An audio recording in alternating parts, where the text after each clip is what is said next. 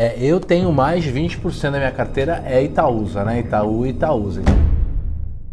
Essas empresas grandes estão mais preparadas, as eficientes. Tem empresas por aí enormes, super ineficientes, que talvez até quebrem, uhum. mas não é, não é o caso da Itaúsa. E como a gente falou, por mais que venha uma crise, então eu acho primeiro um grande, uma grande crise seria muito ruim para o Itaú, porque tem carteira de crédito, é, bancos são muito alavancados. Que você acredita que vai ter nos próximos meses? Eu acredito. Menos de um ano. Eu acho que em menos de um ano a gente vai ter um colapso econômico e eu acho que o cerne ou é, o nascedouro, a manjedoura da crise toda será uma crise de crédito privado. Os grandes bancos estão fechando as agências, uhum. eles estão, eles tinham meio que um acordo tácito com o governo de não fechar as agências. Compraram os bancos baratos aí, meio com essa dívida, mas passou o tempo e agora eles vão fechar maciçamente as agências. Tá, mas agora os riscos da Vale. Quero saber dólar, preço do minério, novos acidentes. Quais são os riscos da Vale que pode arrebentar?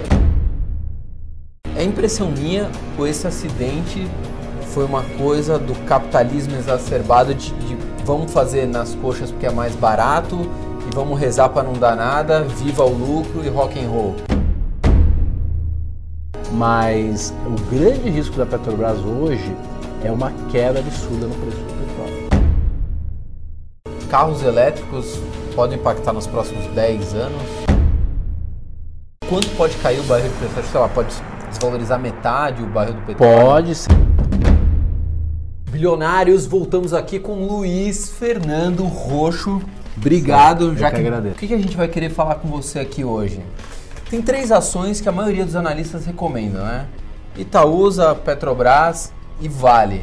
Nove em cada dez analistas ou dez em cada dez tem lá esses três papéis. Só que aí eu quero saber, realmente faz sentido ter, essa, ter, ter essas ações é, na carteira? Tipo, não tem risco? O que, que, pode acontecer? Tá muita gente falando de uma crise que tá para acontecer. Inclusive, a gente já gravou um outro vídeo você falando isso que nos próximos meses. Uhum. Então, é exatamente isso que eu quero saber de você. Realmente faz sentido ter essas três ações na carteira? E qual é o risco. Mas antes da gente começar aqui, por favor, já divulga o seu canal, que é um canal extremamente técnico, focadaço. Luiz Fernando Roxo com Z, Luiz com Z. E não tem erro, né? Em qualquer... qualquer rede social você me acha. Excelente. Instagram, YouTube, Facebook. É, você posta conteúdo pra caramba lá. Bastante. Acho que mais que a gente. É, mais assim, ou menos. É, direto ele tava postando. Também se inscreve aí no nosso canal. Já estamos batendo aí mais de 3 milhões de visualizações, voando baixo. O uh, que mais? Estamos no Instagram, a gente está no Spotify, a gente está no Facebook, a gente está no site umbilhão.com.br. Outra coisa, ah Fabrício, como é que você investe? Você não vai fazer um vídeo falando da sua carteira de investimentos? Não vou fazer um vídeo falando da minha carteira de investimentos. Se você quiser, me mande um WhatsApp que eu te respondo, eu te envio a minha carteira de investimentos. E lembrando, a gente está lançando nosso curso sem dívidas em 7 dias para tirar a galera das dívidas e torná-las investidoras. Não adianta você querer investir se você está completamente endividado. Tá o link na descrição do vídeo, é só clicar no link abaixo. Não tem erro. Antes, solta a vinheta aí. Roxo, Obrigado por você ter vindo. Demorou pra gente conseguir ter você aqui nos nossos estúdios, mas você arrumou um tempinho aí. Foi o primeiro cara que me falou do Taleb, né? Há muitos anos é atrás. Verdade. Que é aí que eu comecei a ir atrás, ler, enfim. Não li tudo ainda, mas estamos aprendendo. Chega lá, com certeza. Bacana. Os analistas, eles falam de três papéis que parecem meio óbvios, né? Toda carteira de investimentos deveria ter. Petrobras, Itaúsa e Vale, né? Blue chips, empresas enormes, né, que tem um peso no Ibovespa grotesco. Só que aí eu fico pensando, pô, mas realmente faz sentido? Essas empresas já não são muito grandes e por isso elas têm um, um potencial de valorização muito pequeno? Tá, mas e se tiver essa crise que tá todo mundo falando? Não vão ser enormemente impactadas essas empresas? Então é isso que eu, que eu queria que você começasse falando a gente pode começar por Itaúsa, né? O grupo aí do Sim. Banco Itaú. Realmente faz sentido ter essa ação na carteira? Quantos por cento você acha que a gente deve ter dessa ação na carteira? E qual é o risco? A gente tem os bancos digitais vindo com tudo. é, Nubank, Banco Original, Banco Inter, Banco Pan, uma porrada de banco digital não pode arrastar esses clientes desses grandes bancos ou não? Eles são tão fortes que eles pegam e compram todo mundo. Eu queria que você fizesse uma análise, né? Uma, uma, uma sua opinião sobre Itaúsa. Faz sentido ou não ter na carteira? Sim. É, eu tenho mais de 20% da minha carteira é Itaúsa, né? Itaú e Itaúsa. Então uhum. a resposta já está dada. Né? Caraca. Né? É o skin the game, né? Uhum. É, a gente tem a pele em risco no, no Itaú. Por mais que a gente goste de disruptura, acredite que a gente está no meio de uma revolução cognitiva, que vai ter uma tá tendo uma revolução digital, que as margens vão diminuir, que a vida vai ficar mais difícil para os bancões, mas sempre ficou. Né? A vida nunca, nunca é fácil para ninguém. É, porque... A vida foi difícil para os bancos nos últimos 20 anos? Eles tiveram que se reinventar todas as vezes. 20 anos atrás os gringos tentaram entrar, Outros bancos pequenos já tentaram tomar o lugar. Mas eles se reinventaram ou eles fecharam o mercado? Não, eles se reinventaram. Fechar o mercado, a economia é fechada brasileira, mas é difícil trabalhar com brasileiro. Uhum. Os gringos tentaram aqui, o Citibank foi embora. Sim. Né? O Santander comprou o Banespa e mesmo assim derrapa. Então operar no Brasil não é fácil. Eles não é amadores. Não, eles compraram o primeiro computador, esses bancões aí. Eles vêm na frente dessa questão tecnológica há muito tempo e eles vêm comprando a concorrência, que é uma das é, ferramentas, das armas que eles têm para combater essa inovação. A inovação está aí para ficar, mas já chegou há muito tempo. Uhum. Então, há 20 anos que a gente está numa revolução digital. Tá. A Itaúsa ela é uma empresa ultra bem gerida. É, ela, ela, é bem gerida no, no limite, né? É, ela diversificou muito a, a sua, o seu mix de receita. Tá. Então, quem acha que banco só ganha dinheiro com juros no cheque especial não faz nenhuma ideia da, de como Principal são as não é crédito? Principal não, business do banco principal não é crédito? é tarifa. Aliás, o Bradesco, 50% do resultado, o lucro mesmo, é seguro. Uhum. É a seguradora. Tá. Por isso que sempre é o diretor da seguradora que vira presidente depois. Uhum. É, o Itaú não tem tanto representatividade do resultado todo como seguro, mas o mix é enorme. E crédito não é a maior parte. É a receita. Eu achei que fosse crédito. Receita com, com tarifa, com serviço. Pergunta para qualquer amigo seu empresário que tem uma empresa de tamanho médio para grande, se eles abririam a conta num banquinho desses. E não abre, porque eles precisam de folha de pagamento, Sim. de um monte de tipo de processamento. O Itaú tem prédios e prédios de pessoas fazendo processos que por mais que é, os bancos digitais revolucionem alguns processos, é, os bancos sempre ganharam dinheiro com burocracia com processamento, com contabilidade. E não é sempre, tipo, desde o começo do século, desde 1400 e pouco, lá na Itália, né? O negócio do banco sempre foi o processamento, tá em vários lugares. Então, um dos negócios do banco é o crédito. É um ótimo negócio, dá muito lucro, mas quase 50% do, do spread bancário por causa de calote. Uhum. Então, é um ótimo negócio, mas hoje eles ganham muito mais dinheiro com o mix, vendendo produto de investimento caro e tudo isso que eles vão continuar fazendo. Além disso, nos últimos 50 anos, os grandes bancos compraram todos os concorrentes e uhum. continuam comprando. O Bradesco comprou a corretora Ágora, ele é dono do Banco Next, o Itaú é, comprou um pedaço significativo da corretora XP, uhum. da, da, da, Porto Seguro. Você acha que essa é a principal arma do Grupo Itaúsa para concorrência? Vai chegar lá e comprar? Eu acho que é a eficiência operacional.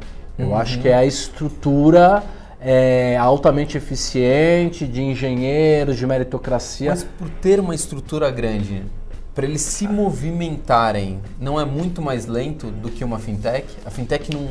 Por exemplo, quanto tempo levou para o Itaú, sei lá, quando, quando foi criado, ter mais de 10 milhões de clientes? Quanto uhum. tempo levou? E quanto tempo levou para o Nubank ter mais de 10 milhões de clientes? Isso, mas o Nubank paga, né, para operar, é, não tem receita no prejuízo. e tudo mais. E acho que é necessário uma diversificação, é necessário você ter algumas empresas com potencial, mas acho que hoje um portfólio, principalmente estando perto de uma, de uma crise, preços todos muito caros, empresas mais conservadoras, com uma marca mais forte de longo prazo, Tá. elas são mais fortes nesse período. Uma marca de 80 anos tem um valor inestimável. A gente chama isso, a gente não, na Cinta Leve, É. né, no livro é, Antifrágil, chama isso de efeito Linde, que é o quê? Toda marca que tem mais de 50 anos, digamos, ela vai viver pelo menos mais 50 anos. Então você tem garantia de que aquela marca é top of mind, todo mundo lembra. Se você sair na rua e perguntar quem sabe o que que é o Banco Inter, ninguém sabe o que é o Banco Inter.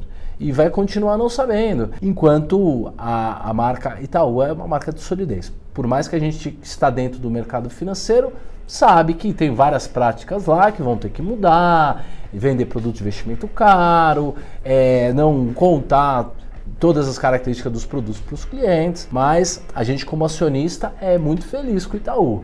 né? Agora, uma outra coisa É uma empresa que tem uma geração de caixa absurda e ganhos de eficiência anuais. Vê se a, se a minha visão está completamente errada. Eu estou observando que nesse governo, né, seu Paulo Guedes não está dando boi para os bancos. Isso aí. Tô errado? Não, A gente viu ele acabou de, de limitar né, o- os juros do, do cheque especial, 8% vai começar a partir de 2020. Então mostra uma postura do governo. Olha, banco, se vocês estão achando que vocês vão ficar dominando o mercado e nadando de braçada tranquilamente, não vai mais ser o- esse o caso. Sim, sim. E é isso, é a mesma visão que você tem. É, não, e é boa a competição, ela faz parte. Faz parte, desenvolve Faz. o mercado, desenvolve o Não, e- capitalismo. E, e essas grandes empresas vão ter que se não oxigenar de qualquer maneira. isso os bancos. não Então, tô falando que eles vão mas quebrar, uma, mas... uma parte da carteira de renda variável tem que ser conservadora e você tem que comprar o fluxo de caixa. Tá. É valor. Outra coisa, empresas mais antigas e bem administradas, elas têm desconto no valuation. Uhum. O que, que significa? Quando você compra a empresinha da moda, que todo mundo acha que vai subir, você aceita qualquer valor no balanço. Entendeu? Você compra o PL de 150, do PL negativo, empresa que dá prejuízo, porque você está apostando numa opçãozinha que pode explodir e dar certo. Quando, para a maior parte do dinheiro, você tem que comprar fluxo de caixa, Tá. capacidade da empresa de gerar caixa. E como a gente falou, por mais que venha uma crise, essas empresas grandes estão mais preparadas, as eficientes. Tem empresas por aí enormes, super ineficientes, que talvez até quebrem, Uhum. mas não é, não é o caso da Itaú. Agora a gente só falou da parte boa. Quero Isso. saber dos riscos. O que, que pode acontecer? Tô falando que vai quebrar, né? Quase muito difícil, quase impossível, né? Uma empresa como Itaú quebrar, não é isso. Mas qual o impacto que pode ter para eventos, né? Para Sim. cisnes negros? É, lembra- lembrando que a Itaúsa é dona do Banco Itaú Uhum. e 95% mais ou menos do Itaúsa, ou 90 e poucos por cento, é Itaú. Então, eu acho primeiro um grande, uma grande crise, seria muito ruim para o Itaú, porque tem carteira de crédito, é, bancos são muito alavancados. Que você acredita que vai ter nos próximos meses? Eu acredito. Menos de um ano. Eu acho que em menos de um ano a gente vai ter um colapso econômico e eu acho que o cerne ou é, o nascedouro, a manjedoura da crise toda será uma crise de crédito privado. Tá. Então, é, grandes empresas, empresas médias que tomaram dinheiro emprestado no mundo todo, principalmente no resto do mundo, é, elas não vão ter condições de pagar suas dívidas quando a taxa de juros subir. Com certeza, bancos vão sofrer. A, a gente brinca que o balanço de um banco é que nem um biqui- é uma mulher de biquíni. Né? O biquíni, o que ela mostra é importante, mas o que ele esconde é fundamental. Né? Quer dizer, não Tá. dá para saber direito o que tem dentro de um balanço de um banco. O balanço de um banco é uma coisa diferente do balanço tradicional. De uma empresa. Exato. E o Ele é balanço muito de um mais banco complexo e não é tão claro. é meio tem muitas intangível, é. Uhum. Os caras conseguem descrever e distribuir E, lá e os você ativos fala de isso uma porque maneira. você. Eu fui analista de exatamente de banco, né? Exatamente. Então, o balanço do banco ele é diferente do balanço tradicional. Então, eu acho que pode ter um problema de, de, de crédito grande. Uhum. Os grandes bancos estão fechando as agências. Eles estão. Eles tinham meio que um acordo tácito aí com o governo de não fechar as de agências. emprego. Compraram os bancos baratos aí, meio com essa dívida, mas passou o tempo e agora eles vão fechar maciçamente as agências. Uhum. Isso vai gerar um ganho de eficiência absurdo, uhum. porque cortar custo.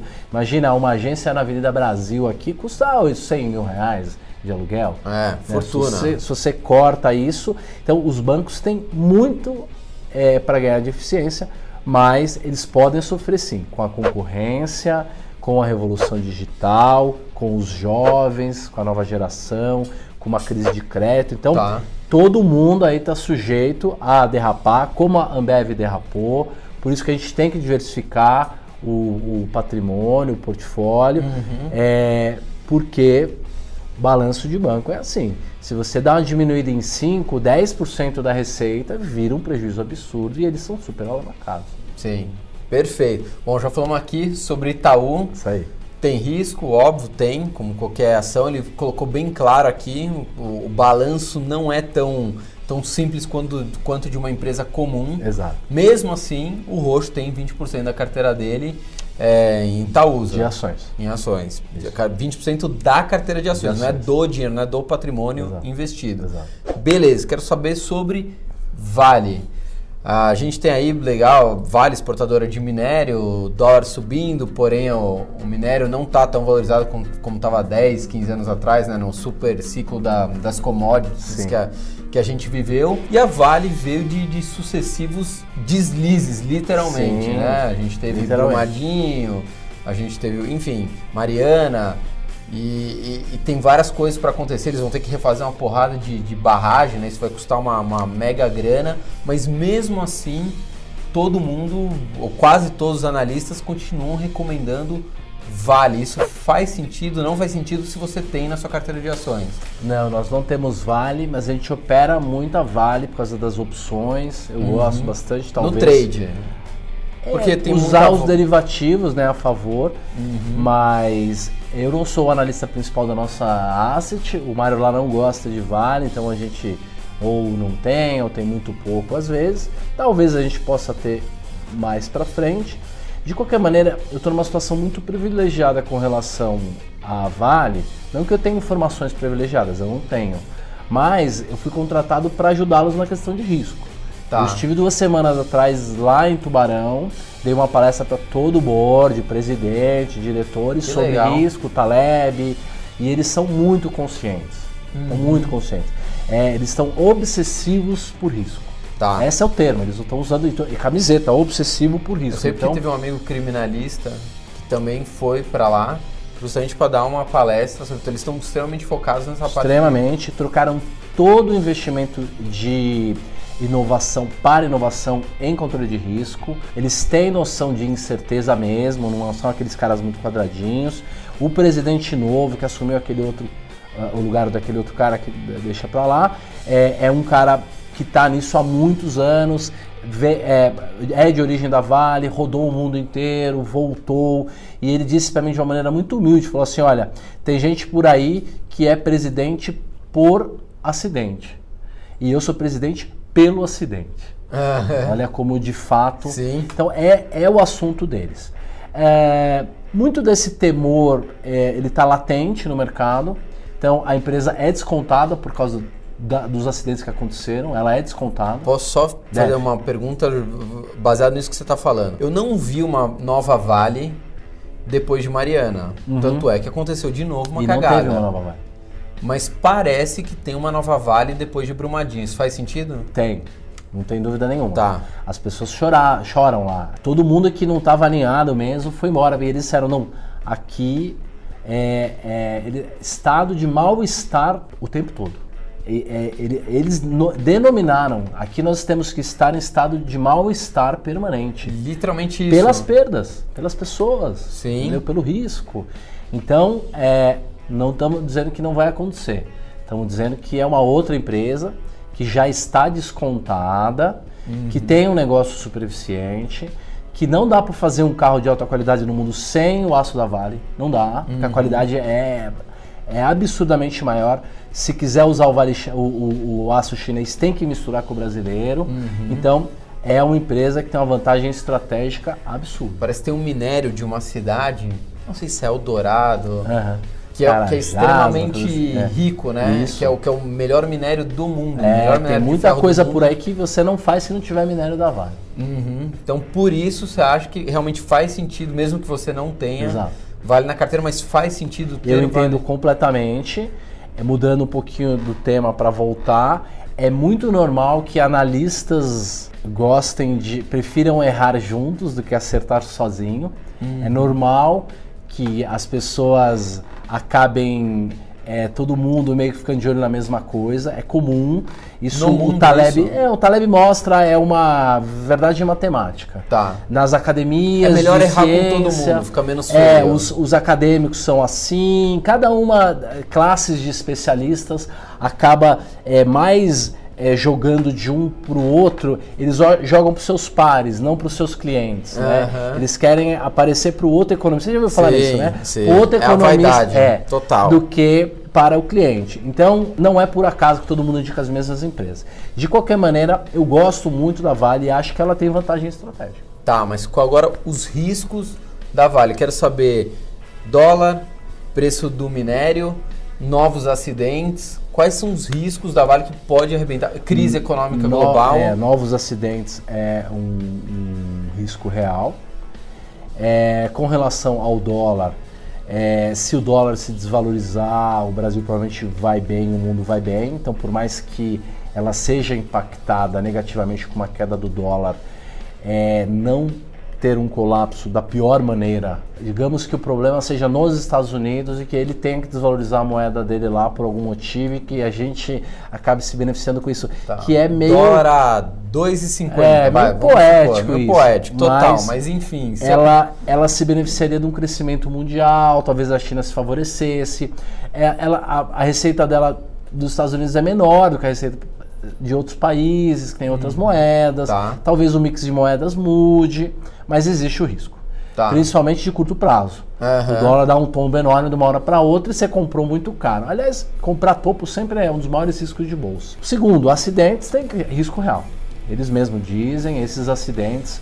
É, Pode estourar uma, Pode. outra, uma outra barragem. Pode e o pessoal da uma Vale está ciente disso. Estão, estão correndo atrás, fazendo todo o possível. Mas vai demorar É. ainda alguns anos para reformar todas as Sim, barragens. Eles vão vai. reformar todas? Vão, vão. Não, eles não é, economizarão recursos, mas eles já têm os recursos é, direcionados e assim, sendo a, a coisa feita no tempo certo, o preço nem é tão caro assim.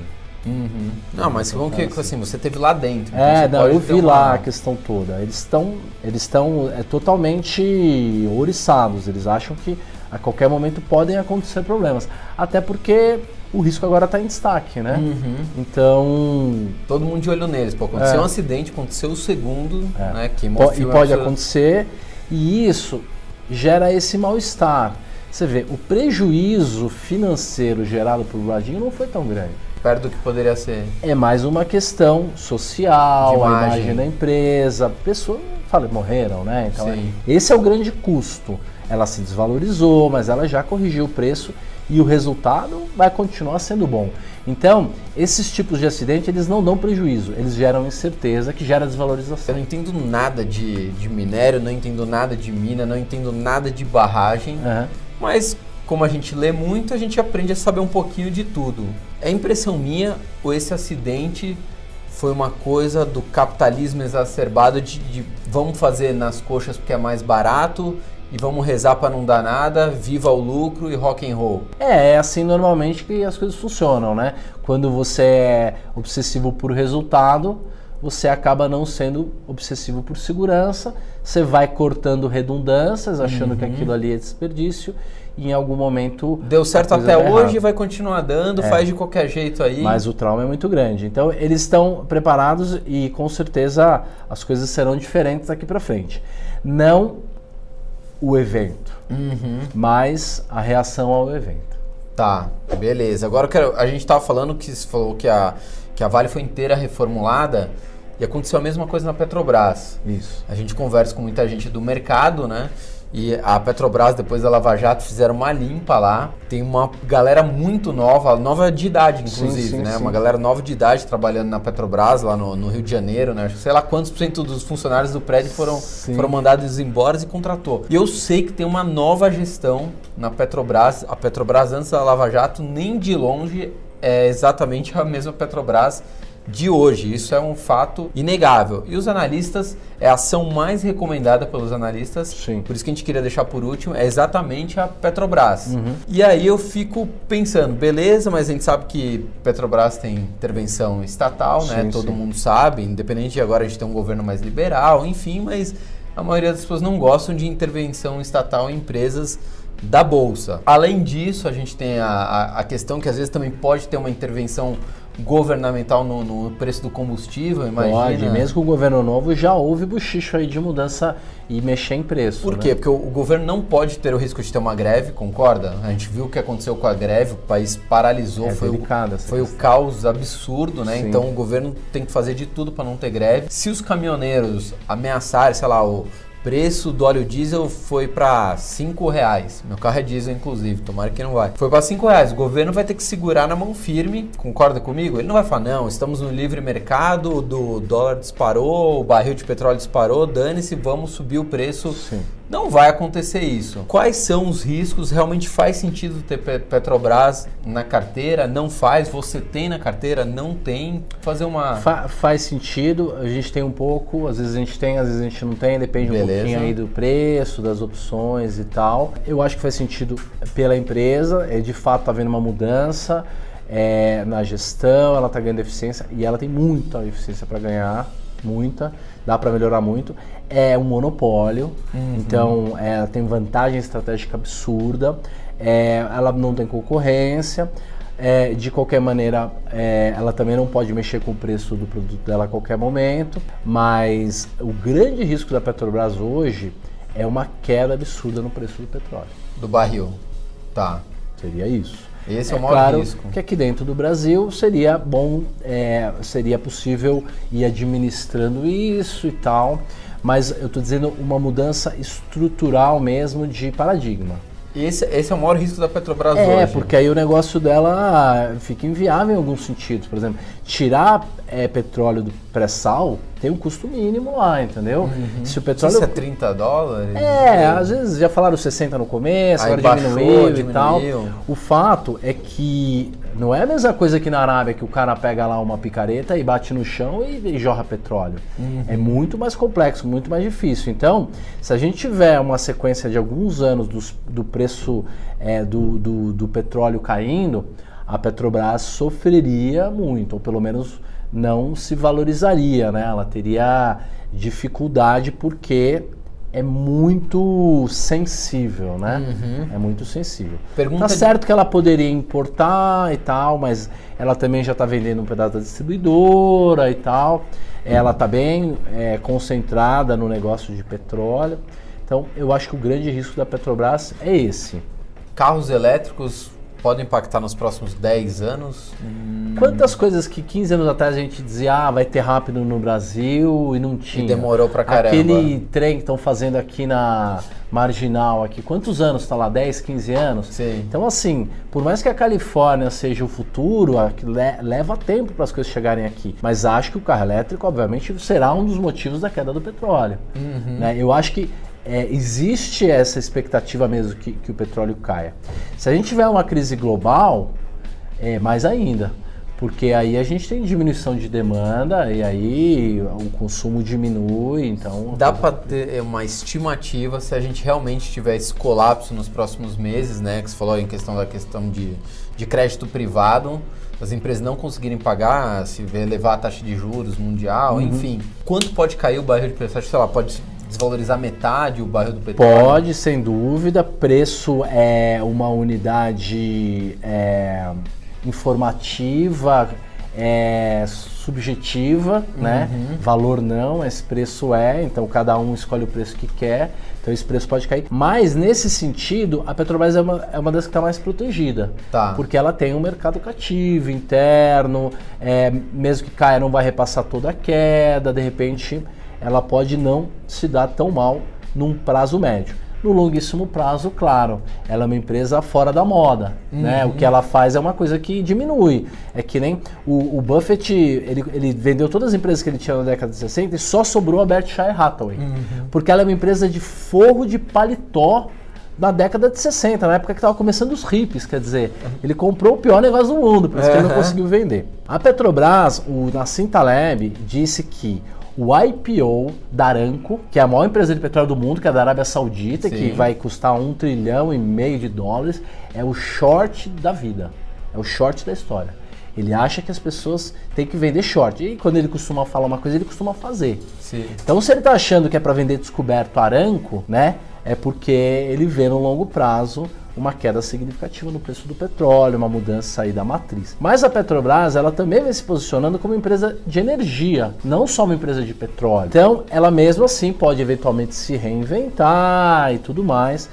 Ela não é. Aranco eu não diria para comprar, eu diria para vender. Sim. A Petrobras, sim, dá para ter na carteira. carteira. É, se a economia brasileira continuar andando, ela é uma das que vai, melhor vai se mais vai se beneficiar e os ganhos de eficiência que ela pode ter só com a gestão podem ser absurdos. Então, justifica talvez tanto o colapso, que são os dois grandes riscos, né? O colapso e a queda no preço do petróleo. Tá, para você responder agora em 30 segundos das blue chips, qual é a ação que você mais gosta? É a Itaúsa. Itaúsa. É, que é que eu mais tenho, né? É, 20% é da sua carteira tenho. realmente é. Exato, exato. Aposto fortemente no mercado financeiro. É, a geração de caixa é absurda. Os bancos vão sofrer também se houver o colapso, mas esses daí que na verdade são bancos de serviço, não são mais bancos de crédito, uhum. é, e, e, tem um mercado interno muito forte, talvez não sofram tanto assim. Ô, show. Muito obrigado. Obrigado mais uma vez. Fala de novo, quem quiser te encontrar no YouTube, no Instagram. Tá muito fácil. Luiz com Z, Fernando Roxo. Tem site, blog. Não tem, tem anônimo não, né? Só tem você. Não tem. Tem de outra cor, mas roxo, não. só você. Exato. Bom, se você também quiser, já se inscreve aí no canal, dá seu like, comenta, dá dislike se não gostar também, não importa. A gente está no Instagram, a gente está no Facebook, a gente está no Spotify, a gente está no site 1bilhão.com.br br Se você quiser saber como eu invisto com a minha carteira de investimentos, me manda um WhatsApp. Tá aí aparecendo o número. Eu não decorei até hoje o número, nem vou decorar, tá aí aparecendo, é só você clicar, anota num pedaço de, de guardanapo. E lembrando, a gente está lançando nosso primeiro curso sem dívidas em 7 dias. Se você não é endividado, esse curso não é para você, óbvio, mas se você é, a gente fez um curso extremamente prático para tirar você das dívidas e começar a investir junto com a gente. Outra coisa, manda também para aquela pessoa endividada. Você tem um amigo, você tem uma mãe, você tem um tio que vive o tempo todo, parcela tudo, chega boleto, enfim. Não tem erro, tá o link aqui embaixo na descrição do vídeo. Fechado? Fui, tchau! Bilionários, só lembrando, a gente está lançando o nosso curso sem dívidas em 7 dias para tirar esses 63 milhões de brasileiros que estão endividados, tirar da lama. O que, que a gente fala no curso? Primeiro, como mudar o seu mindset, sua forma de pensar. A gente também traz no curso as ferramentas tecnológicas que você pode usar para controlar os seus gastos. O que mais que a gente ensina no curso? Como que você reduz os juros da sua dívida. Ah, tem como? Sim, tem como reduzir os juros. Outra coisa que a gente ensina, como aumentar os ganhos. Como é que você começa a ganhar mais dinheiro? Se você já tem um emprego, mas tem outras formas de você ganhar dinheiro trabalhando da sua casa. Como que eu faço para fazer esse curso? Só clicar aqui. A gente acabou de lançar os 100 dívidas em 7 dias. Pô, Fabrício, tem uma outra forma? Também tem o link na descrição do nosso vídeo. É só você clicar. Fechado? Tchau, fui!